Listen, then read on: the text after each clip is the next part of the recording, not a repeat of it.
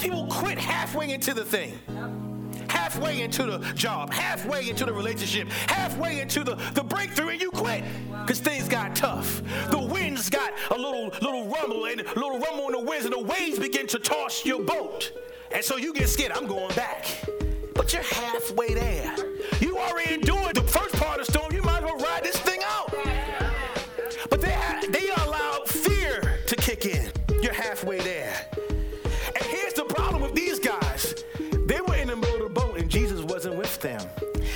difference between us and them, because he said, I'll never leave you. Manifested Glory Worship Center. Kingdom focused, kingdom minded, kingdom living. This is Manifested Media, and you are now listening to Pastor Damon C. Johnson, founder and senior pastor of Manifested Glory Worship Center. Kids, y'all standing here today. Amen. Amen. Amen. Amen. No children's church today. Amen. And don't worry, the word's gonna be palatable. You'll be able to understand it. I guarantee you'll be able to understand the word today. Amen. Well, church, uh, let me give you my title out the gate. So, my sermon title today is On the Other Side of Fear. On the Other Side of Fear. Now, last week we had a, a, brief conversation about being free or having freedom. And I told you that freedom last week, we talked about that, that freedom is, is uh, release from illegitimate bondage. When something that's not supposed to hold you is holding you and you're set free or liberated from that thing, that's called freedom. And the reason why God needs us to experience freedom, church, is so that we can experience the process of being what God has called us to be and we can't allow things hold to, how, how things hold us back for what God has called us. And most of us are held back by this thing called fear. You're right, amen. and so uh, there's many fears in our world today. And today we're going to discuss how to overcome these fears. And let me just list a couple fears that people have. People are fearful of the economy. People are fearful of sickness. Some are afraid of death. Some people are scared or afraid of the dark. Mm-hmm. Some are afraid of bugs. Now, you know what's funny about people? People now people try to camouflage their fear and just say something they don't like. So if a, if, if a bug crawls and says, "Oh, I don't I don't like snakes. I don't like bugs." No, you don't like them because you're scared of them. Let's, let's call it what it is.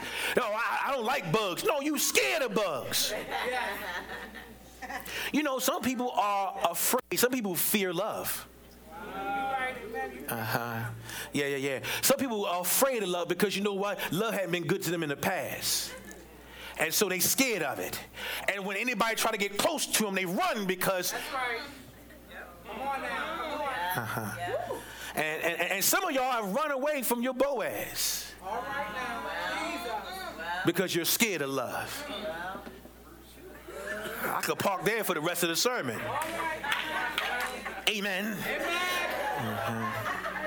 Some people are afraid or scared of responsibilities. Uh huh. You got some trifling folk out there. They, they, they'll rather sit home and watch soap operas off they didn't have responsibility because they're scared of them.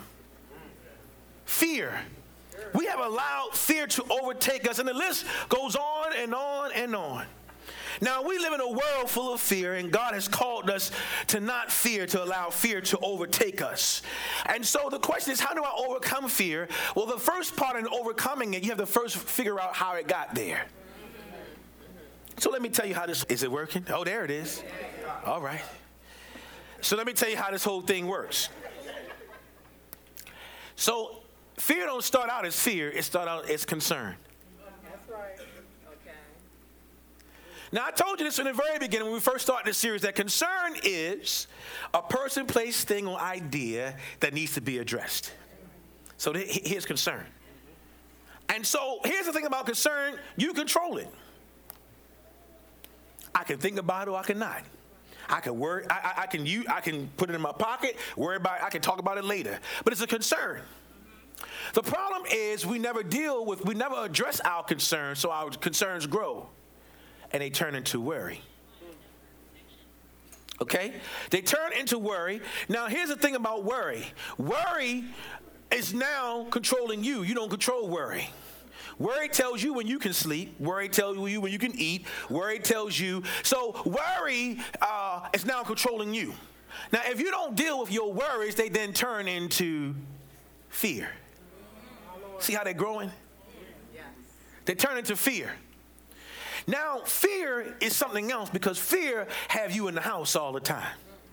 Fear, fear makes sure that you, everything, you, you, you scared, you scared of everything. If you don't deal with your fears, they grow to even something bigger called phobias. But it all started with a concern that you didn't deal with. And reason why we don't deal with concern because most of us are procrastinators. We procrastinate, I'll, I'll do it tomorrow. I'll think about it tomorrow. No, no, when you have a concern, you need to address the concern. And a lot of times we don't want to address it because we're afraid of that hard conversation or, or, or, or, that challenging thing that we have to do. Just go ahead and deal with it so it don't grow into this thing. So let me give you an example how this thing grows. Some people are concerned about safety. Concerned about safety. So then, if they don't address their concerns about safety, their safety would then turn into a worry. Now they can't sleep at night.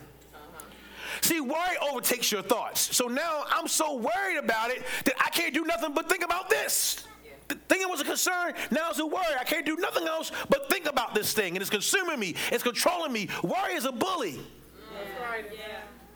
And it's now it's now bullying me and, and convincing me that this is how my life is going to be. So now I'm scared. And now I have developed fear. So now, because I'm concerned about my safety and I didn't address it, and now I was worried about it, now I ain't going nowhere. I ain't doing nothing. My kids can't do nothing. We ain't leaving the house. Because I'm concerned. I was concerned about my safety. Then I worry about it. Now I'm scared. Now I've created a phobia. And when you get a phobia, this is a thing attached to you, it's hard to get rid of it. You have allowed society to put a label on you, and you embrace it. This is mine. It's my phobia. And nobody can have it but me. If you had dealt with this, it wouldn't have grown to this. And so today we're going to talk about how to overcome your fear because I don't want it to grow to this. We're going to deal with this. Let's deal with your fears. If you have your Bible, turn me to the book of Matthew, chapter 14. Matthew chapter 14. We're going to park right here. Now, you know, I was telling Minister Andrew yesterday, I said, I love the Word of God. You know why? Because the Word of God, I, you, I can use the same text and preach a hundred messages from one text. Because God put so much meat in His Word. Now, this ain't the first time we use this text, but I'm going to use it in a different context. Okay? We're going to use this context to deal with fear, to get on the other side of your fear. Matthew chapter 14. This to be our main text, but we're to we're to look at some we're to look at the same story in John and also in Mark, but we're to park right here in Matthew. So I want you to stay here. Matthew chapter 14. We're to start at verse 22. When you get it, please say I got it.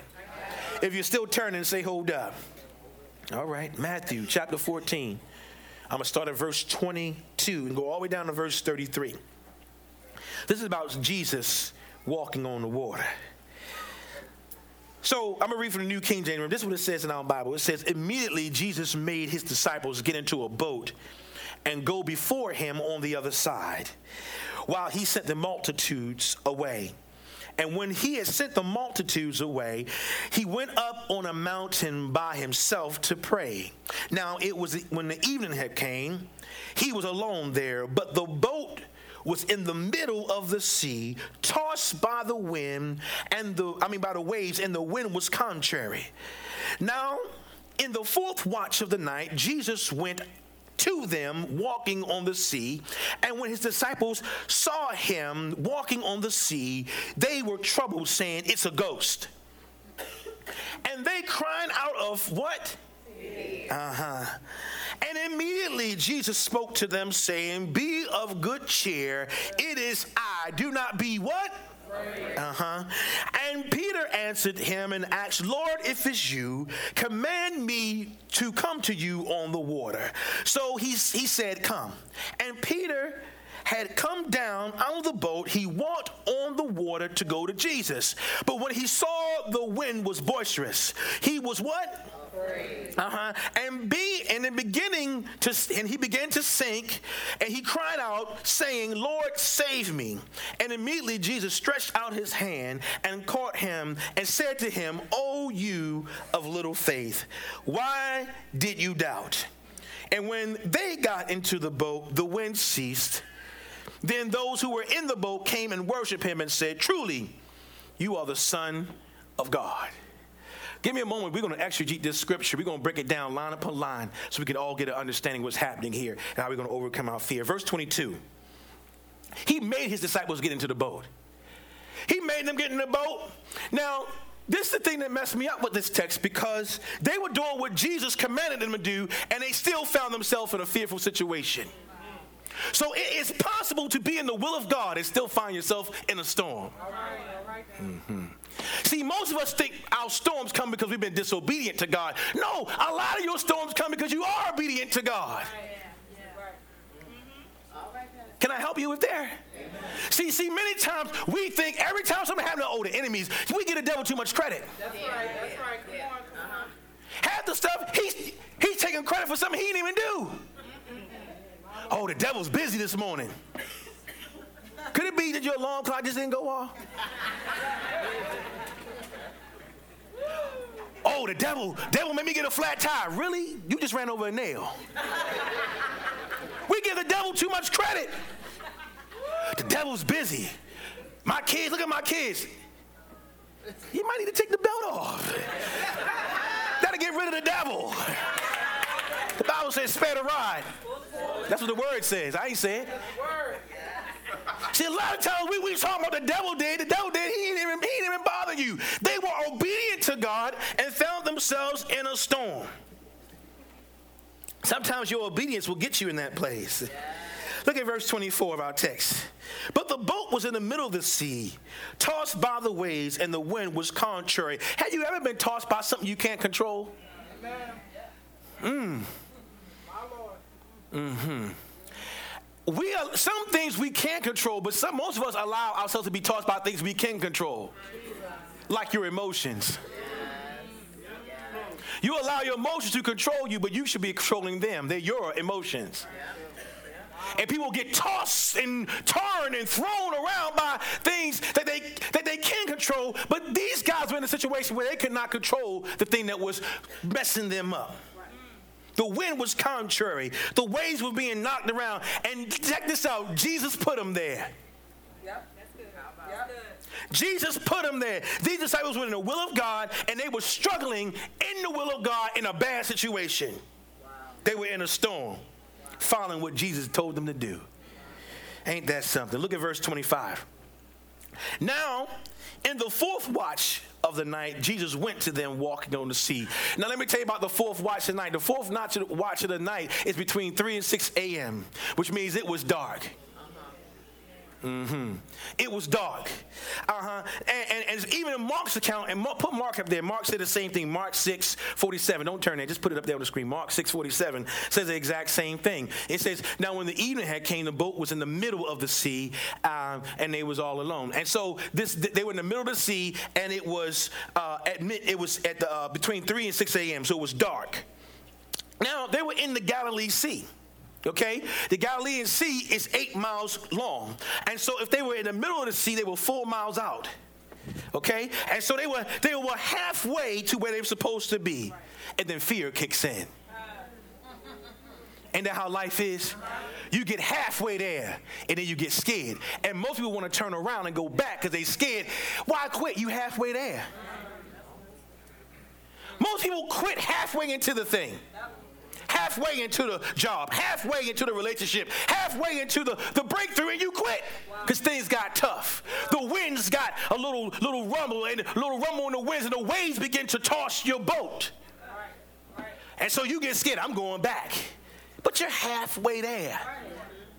You already endured the first part of the storm. You might as well ride this thing out. But they, they allowed fear to kick in. You're halfway there. And here's the problem with these guys They were in the middle of the boat and Jesus wasn't with them. Mm-hmm. That's the difference between us and them because he says, I'll never leave you nor forsake you. So while you're in the midst of your storm, Jesus is right there. So you ain't got nothing to fear. Stay in the boat until he comes to you. Then, you, then, then we'll talk about what's going to happen then. All right. So, so, so, so they they're in this boat. The boat is being tossed, and here's the thing about that: it's dark. Because it's dark, they can't see where the wind's going. They can't see where the wave is coming from because it's dark. And that's how it is sometimes in your dark season. You can't see nothing, so you get blindsided. A lot of times you, you just roll into living life and you get blindsided by something. You get a report from the doctor. You weren't expecting that. Or, or, or, or, or, or, you get some, some report in your finances, the bank call you say, hey, somebody tapped into your account. Something blindsides you because you're in a dark place. And so, because you're in a dark place, you can't see where it's coming from. But I need to let you know something Jesus can see. And so let me tell you what, what, the Bible says here. Look, look at put, put up here Mark um, 648. Let me show you what it says here in Mark 648. Then he saw them straining at rowing, for the wind was against them. Now, about the fourth watch, we talked about it night, he came to them walking on the sea, and uh, would they and would have passed by them. So it's dark, there's no lights, but Jesus saw them. Saw them struggling. Can I give you a sidebar? Yes, Just because the lights out don't mean Jesus can't see. Amen. Amen. He can see in the dark. You can sing Teddy Pendergrass all you, t- all you want. Turn out the lights. He can still see in the dark. Amen. Anyway, let me get back to my text here. Y'all got my point. But here's the thing, I, here's the thing that, that I love about Jesus, because even though it was dark, he still saw their struggle. He saw them struggling with this wind. He saw them struggling with the waves. And he says, You know what? I'm not going to leave you out there like that. I'm to I'm to come to you. Okay? So he comes to them, but he's walking on water. Right. Y'all, y'all, y'all missed it. Let me tell you how you missed it. What was their problem? The water was their problem. So Jesus coming to them walking on their problem. Mm-hmm. That'll sink in when you by the time you get home. He's he's walking on what they're struggling with. He's walking on, so that's light work for him. He's walking on what they're scared about. He's walking on the water. So Jesus walks up on them and he's walking on their problem. Look at verse 26. And when the disciples saw him walking on the sea, they were troubled, saying, It's a ghost. And they cried out of fear. You know why they thought it was a ghost? Because they wasn't looking for Jesus in their storm. Like most of us. When we get a storm, we ain't looking for Jesus. You know we look for in our storm? Pity. Mm-hmm. I'm gonna let that one marinate for a moment too. I can tell people want pity in their storm because when, you, when, they're in a storm and you talk to them, all they cry about is their storm. Well, well, you know, I'm going through this. I'm going through that. And, and, I don't know how I'm going to do this. I don't know how I'm going to do that. And like, wait a minute. Ain't the same God that got you through your last storm, it's the same God that to get you through this storm. Why do you want a pity party? You should be looking for Jesus in your storm. They did not recognize him because they wasn't looking for him. They thought it was a ghost, and it was their Savior. So many people, that's what happens when Jesus show up on the scene in your storm, you scared. Now, now check this out. They were scared, first they were scared of the storm. Now they're scared of the one that's coming to help them in their storm. Wow. So Jesus shows up in your thing, and now you think it's a ghost. You don't even recognize that it's him showing up. So you still had you stay in your pity party and you stay in your fearful state. So now you got a double fear. First you were scared of the wind and the wave and the dark. Now you're scared of the one that's coming to help you. They cried out because of fear. You don't understand. Now, I'm not making light of their storm because it had to be a big storm because most of these boys were fishermen. They were used to being on the water, they were used to storms. But this had to be a, when they scared, this was a real storm. So I'm not making light of their storm. However, they should have learned the lesson from Jesus. The lesson is, man, listen, y'all know I got your back. I ain't going, and then look, I saw you struggling, and I immediately came to your aid. As the Bible says, he says, he saw them struggle and he came to them walking on their problem. That should have been an indicator right there that this problem ain't nothing for my God. If he can walk on it, then he, that means he can control this thing. But then my man Pete, I love Pete. Pete's my man. You know what? I, I, I probably, you know what? I, I, can't wait to get to heaven because I want to meet Peter because I guarantee we have very similar personalities. Me and Peter probably got a lot in common. Peter was that dude. Peter, Peter was the one. Now, don't make Peter mad. Now, now, now here's, here's the thing. I got delivered from that thing a long time ago. My tongue. I told you my story, but I don't cuss no more. I used to though back in the day. I will cuss you. But God delivered me, and I and I ain't got no T on it. Delivered. Mm-mm. I got delivered. Amen. 22 years ago, I got delivered from that thing. 22 years ago. Amen. God took that tongue from me. And, and, and so and so because of that, now Peter, get him wrong, he'll, he'll cuss you out. But Peter was a soldier too. When they came to arrest Jesus, he whipped out his shank and cut the man's ear off. Peter was Peter was that dude. So Peter steps up and say, Jesus, if it's you, let call me to you. I want to walk on the water too. Now here's the thing that messed me up. It was 12 of them in the boat. He was the only one who had this request. Now you would think I would have been like, man, look, check this out. If Pete asked for it, I want it too. Sign me up, Jesus, for the Christian Jubilee. Put me on the itinerary. I'm trying to get on this. I'm trying to blow this boat too. Okay? So the question is, why did Peter have this request? And I think that we can learn a lot from Peter's request. Somebody say number one. number one. One of the lessons we learned from Peter's request is this Peter said, I'd rather be out there with you, Jesus, than in here with these scaredy cats.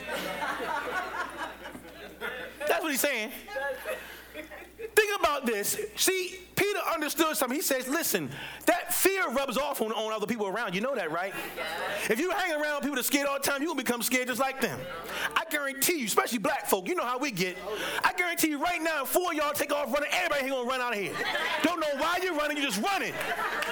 Because fear follows. You know what I'm saying? I guarantee you, if I took off running, people say, he out, I'm out too. Now, I could be running into danger, but you don't care because people want to follow fear. So when you hang around people who are always fearful, that rubs off on you. So Peter said, I want to I wanna be with Jesus because he ain't scared. Let me tell you something else that, that Peter is saying with his statement. Peter is also saying that, you know what, I don't have to be popular as long as I'm with you, Jesus. Mm-hmm. See, you know, in today's time, it's not popular to follow Christ. If you mention anything about Jesus, you're gonna be condemned. Yes. Matter of fact, if you if you quote anything on the Bible, you you hate everybody else in the world. You know that, right? Uh-huh. The minute you read the Bible, what it says about men and women being together versus men and men and, and women and women, then you, you have a problem. You realize that, right? And, and, and you automatically judge it for I ain't judging you, I'm just telling you what the word says. But because of that, we see, so in the church, we rather be popular. So we stay in the boat instead of getting close to Jesus. Mm-hmm. Peter was making a statement like, you know what? I, got 11 of my homeboys in there. If y'all want to stay there, y'all go ahead. I'm trying to get close to Jesus. And, and I, I want what Jesus wants, and I want what Jesus wants for me. And so Peter was saying, I ain't got to be popular. Something else Peter was saying with his statement, he says, I want more. So Peter was saying, Jesus, before you fix it, let me walk on it. See, see, he understands that Peter will, God, Jesus will come and take care of your storm. But Jesus, before you take care of my storm, let me walk on this thing. Let me experience victory before you take the storm away from me. See, that's why I love David. When David wrote, he says that God will prepare a table before you in the presence of your enemy. So before you remove my enemy, God, let them watch me eat. Hallelujah. Let them watch me prosper, God, and then remove my enemy. So Peter was making a statement with his, he was saying, Look, I know you're going to deal with the storm, Jesus, but before you do, let me experience walking on this thing. See, that's we got to go to God bold like Peter did.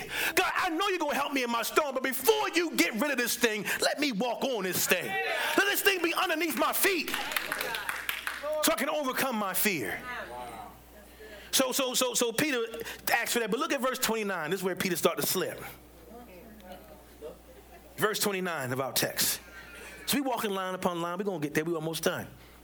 Look at verse 29. So he said, Come. This is Jesus' response to Peter. Peter said, Peter said, Jesus, can I come out there with you? He said, Come on, man. Now listen, Peter is the only one outside of Jesus Christ who's ever in mankind history walked on water. And you know why he walked on water? Because he asked to. I guarantee you, if all 12 of those boys would have said, Jesus, let us come, they all would have had the same experience. But that's the difference between people who can open up their mouth and people who keep their mouth closed. See, the Bible teaches we have to make our requests known to Him. And so we got to open up our mouth and say, God, this is what I want. This is what I need. And God did not waver. He said, Come on, if you want it, come get it. Now, the rest of those boys did not have Peter experience. We get to have a people say, Yeah, man, I did that. I walked on the Galilean Sea. I'm the only one that's ever done that outside of Jesus. And the only reason I did it because I asked him to. Yeah. See, see, you know what? In the church, we try to be so holy. And then hum, you know, Jesus, if it's your will. Why we stop, stop praying those prayers? If it's your will. His will is spelled out to in this book. So you don't have to question, there's no question of what his will is for your life. All you got to do is read it so you can understand it. He said it's finished on the cross. I completed my work. Now you got to walk this thing out. So you can't say, God, if it's your will, bless my life. He wants to bless your life. God, if it's your will for me to be healed, he wouldn't get the stripes on his back if he didn't want you to be healed. So we got to stop playing this, this I'm, I'm trying to be humble game and just start asking God for what we want. Uh-huh. Peter said, Jesus, can I come to you? Jesus said, Come on. And Peter went and came out down out the boat and he walked on water to go to Jesus. Put verse 30 up there. But, but, when he saw the wind was boisterous, he was what? Uh-huh. And began to sink and cry out, saying, Lord, save me. You know what messed me up about this? The wind didn't change, Peter did. This is the same wind that was beating up the boat when he asked to come out there. The wind didn't change. Peter's perspective of the wind changed. And that's what happens to us. See, what happens is, see, fear, fear is something else because fear will magnify your problem. So now, now Peter's in the boat. The wind and the waves are beating up the boat. He asked Jesus, "Let me walk on this thing." Jesus said, "Okay." He started to walk on it, and minute soon he started walking on it. He said, "Wait a minute. This wind is strong. The wind ain't changed." The wind's the same wind, but his perspective of the wind changed. Because he allowed fear to tell him, man, this thing is worse than what you thought it was. And that's what, that's what fear does to us. We get ourselves in a storm and we begin to believe that the storm is worse than what it really is. We allow fear to convince us that it's really bad and that it's worse off than what it really is. So Peter began to allow fear to sink in, and when, he, when fear sank in, he sunk. he began to sink and he cried out, Lord, save me. Now, uh, here's the problem with that he lost focus. See, as long as he kept his eyes on Jesus, he was straight. The minute he looked at his circumstances, he began to sink. Mm-hmm. See, see, we, we uh, can I give you a sidebar right there? When you change your focus, you change your stability. Uh huh. See, we have to keep our eyes on Christ. When we take our eyes off Christ and we begin to look at only our circumstances and our situations, then we've lost focus. And when you lose focus, you begin to sink. Uh, here's another problem. See, when you stop moving, you begin to sink. Uh-huh. Mm-hmm. Mm-hmm. See, Peter, Peter was moving. He was doing all right. He kept his eyes on Jesus. The minute he took his eyes off Jesus and started looking at his problem, he began to sink. When you focus is right, you're walking on your problem. When you shift your focus, the thing that you are scared of will begin to consume you. Peter began to sink. But I love Peter because he didn't wait till he started drowning to ask for help. Mm-hmm. when he started to sink. See, if I was, I, am pretty sure Peter was like me. If I'm walking on the water, the minute my pinky toe get too deep in there, Jesus, come on now. he didn't wait till he was neck deep in the water. And as soon as he started sinking, he said, Hey, Jesus, come help a brother out. And I appreciate that because most of us don't cry on Jesus till we up this far. See, what we do before we call on Jesus, we call on our friends and we call on our family. We call on everybody to help us except Jesus. And then when they can't help you, then when you get up here, Jesus save me, but now you already drowning. So you got to call on Jesus when you begin to sink. Mm-hmm. When the singing began, you got to call on Jesus. Now, now look at verse 31. And immediately, Jesus didn't waste no time. Jesus stretched out his hand and caught him and said to him, O you, a little faith, why did you doubt? Notice he didn't say Peter had no faith. He just said Peter had little faith. See, Peter had enough faith to get out the boat. But he didn't have enough faith to keep him going. And that's how most of us, we got a little bit of faith. We got enough faith to start stuff, but we don't have enough faith to finish it. Can I, can I park in some of y'all spots? All right. See, faith requires movement. And see, as long as I'm moving, I'm operating in faith. But most of us, we, we stop moving because we become fearful, so we begin to sink because we're not moving no more. But the minute you start moving again, that means your faith is reactivated. See, most of us stop moving. So, like, even in your finances, God will call on your heart. He wants to bless you in your finances, but you don't have faith to move in that thing. In your business, God wants to bless your business, but you stop planning, you stop organizing because you stop moving. Wow. In your health, God wants to bless you and, and, heal you, but you ain't you ain't moving on none of your faith. Now here's what the Bible says. The Bible says faith without works is what? So you can have all the faith you want, but if you ain't acting on it, that don't mean nothing. So if I go, if I go to the doctor and he tell me, hey doc, you need to lose 20 pounds, I'm not gonna, Jesus ain't gonna just miracle the 20 pounds off of me. I gotta start moving. And then when I moved it, he I've activated my faith, and he can move through my faith because I'm moving and I'm acting on that thing. Same thing in your finances. Most of y'all want God to bless your finances, but you don't want to use the thing that he told you how to get your blessing. That requires faith, movement. God, hears, here's your seed. I'm a sow to your kingdom, and I know you're gonna bless my life. It requires movement. Yeah. And you sink when you stop moving. No movement, no faith. Mm-hmm. If you ain't moving, it's just talk. And most people in church talk a good game. But but but you gotta see the Bible says you can tell a fruit by a tree, the, the, tree by the fruit that it bears.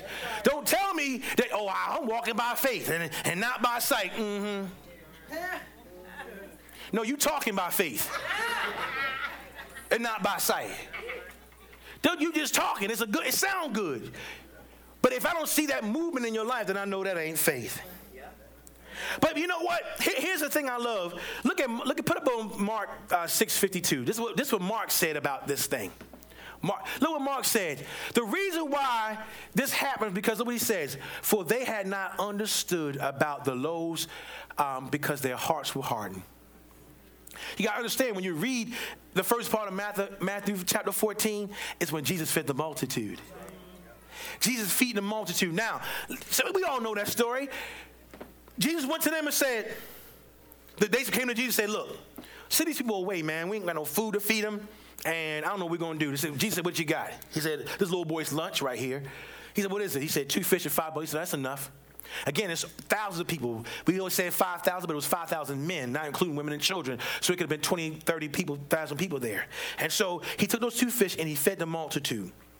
And immediately after he fed the multitude, he told them to go out there in the water. So this was their test. The storm was their test to see if they learned the lesson from the loaves and the, and the bread. They failed their test. And that's what happens a lot of times. God will bring a blessing in your life, and right after the blessing, here comes the test. And if you don't pass the test, you can't blame God. He taught you the lesson before with the blessing. The blessing was the lesson, but we failed the test after that because the test may require a storm. Ain't that how life is, though? God will bless your life, bless your life, then here comes a storm. Where this come from? How this get here? You gotta look at it like, okay, I understand. I gotta use the principles that I learned from my last test so I can pass this test.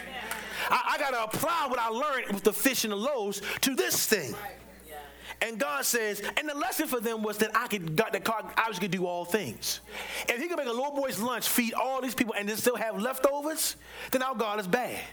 And I don't have to question his love for me. I don't have to question his trust because he, he is awesome in our sight. That was the lesson.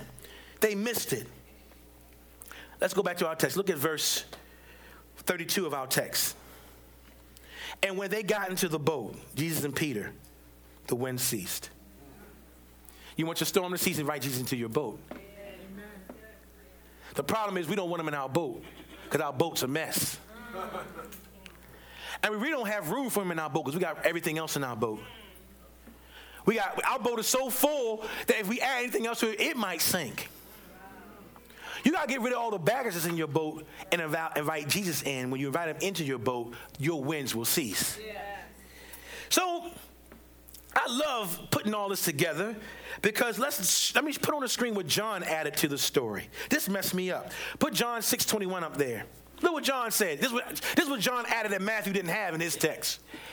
When they willingly received him into the boat, and immediately the boat was at the land where they were going. Y'all missed it. Remember, they were just in the middle of the sea.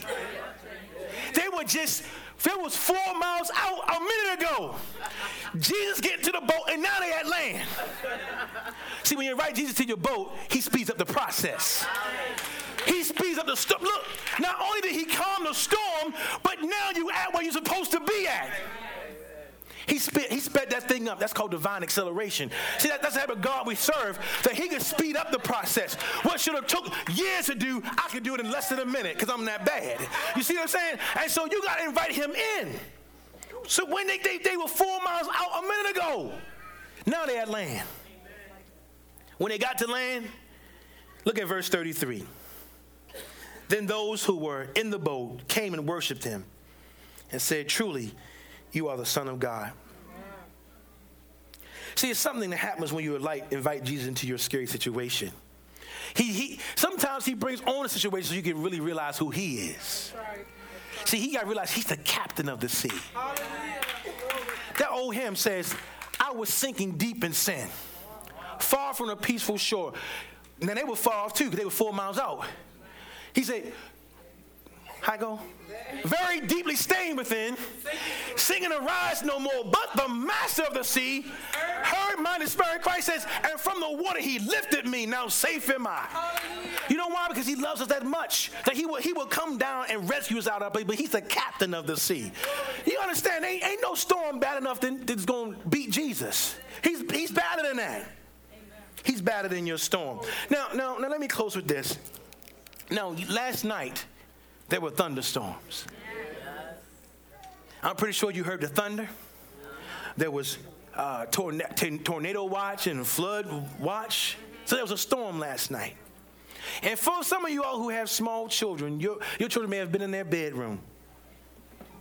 And, and as soon as they heard the storm, they cried for their mommy or daddy because they were fearful of their storm. Now, some of you may have gone into your kid's room and you laid in the bed with them. You may have hugged them and kissed them and comforted them. Now, here's the thing their storm didn't change, but now you're there, they feel better about their storm.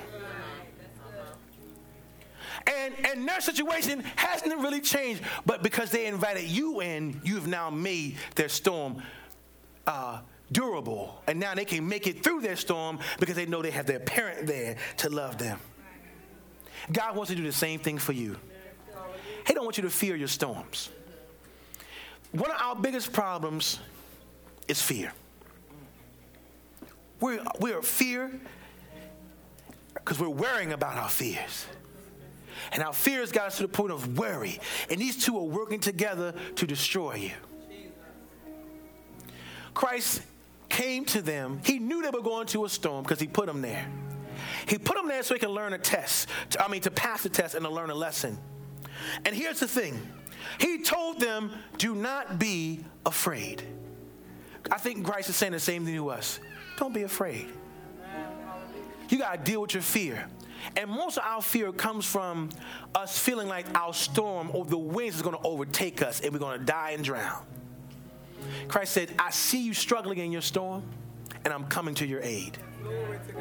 I'm going to walk on this situation so you can see that this situation is not going to overtake you because I'm walking on it.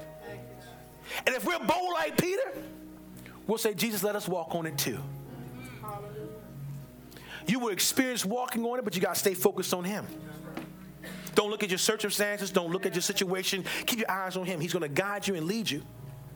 And then once you're walking and you have the experience, He says, Come on, let's get in this boat. You're going to get in the boat, and then the wind going to stop. And you're going to look around, and you're going to be at your destination. See, that's His whole goal. He will get you on the other side of your fear. Many of us get halfway and we quit. Many of us get halfway and we give in. We allow the fear to overtake us. And we don't move any further from where we are.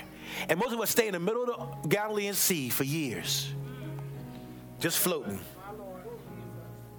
stagnated, not moving forward because of this thing here. I believe God is calling us to something higher. And in order to get to it, you got to go through your storm. Nobody stays in the storm, you go through it. But as you're going through, Jesus said, Don't worry about it, I got your back. I'm gonna be there with you the whole step. You don't have to fear the wind, you don't have to fear the darkness, you don't have to fear the waves. I can I control those things. Those things are controlled by my voice. Listen, the whole time it wasn't the devil. It was God putting them to a test. So, church, don't be fearful. Don't allow this thing to overtake you to the point where you're not moving, that you're not moving in faith, that you're not that you're not moving into the place that God has called you to. And again, don't think because you're you have the storm is because you've done something wrong. Sometimes your storm is there so that God can speed up your process to get you to the other side.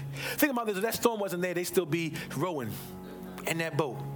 So the storm actually helped them get to the other side quicker than they would if they had gone on their own. So don't despise your storm. Don't be scared of your storm. It's there to teach you a lesson. And I believe it's there so Christ can lead you on the other side of your fear. Come on and stand on your feet. I'm done.